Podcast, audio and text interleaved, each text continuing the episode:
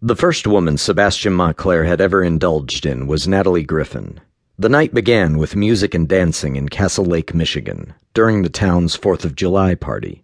She was pretty in a simple way, and he was tall, with a seductive smile, but it was the alcohol that helped to lower any inhibitions. Sebastian didn't start out the evening looking for a woman, especially one in the lower class.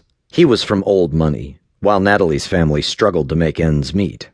The two were complete opposites, and Sebastian knew his parents would pick out his future bride when the time came, so meeting a woman without prior approval never crossed his mind. He spotted Natalie standing by herself next to an empty table. She was the only girl who wasn't dancing. Sebastian watched her pick up and pour abandoned glasses of scotch down her throat, the same thing he'd been doing since the party started.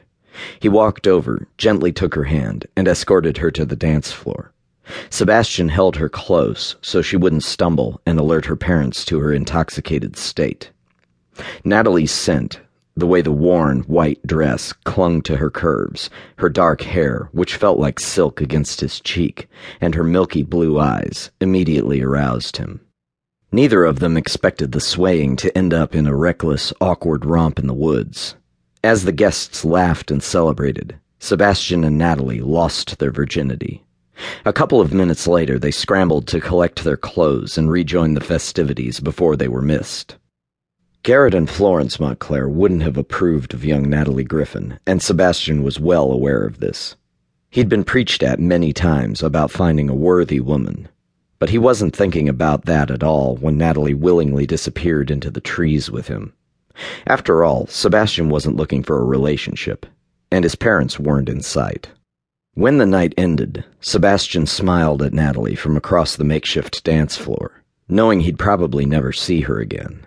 Not that he cared. He was a man now, and Garrett and Florence Montclair didn't have any say in what they didn't know. Besides, fighting with his controlling parents was exhausting. He could only imagine how upset they'd be if they knew about his indiscretion with the young Griffin girl. Sebastian wasn't allowed to go to the poor side of Castle Lake, where Natalie had told him she lived.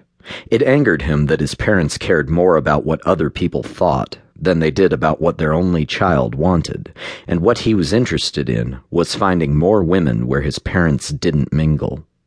Once a year, they threw these parties at the Montclair estate and invited the underprivileged families for free food and booze, which was the only reason he came in contact with Natalie.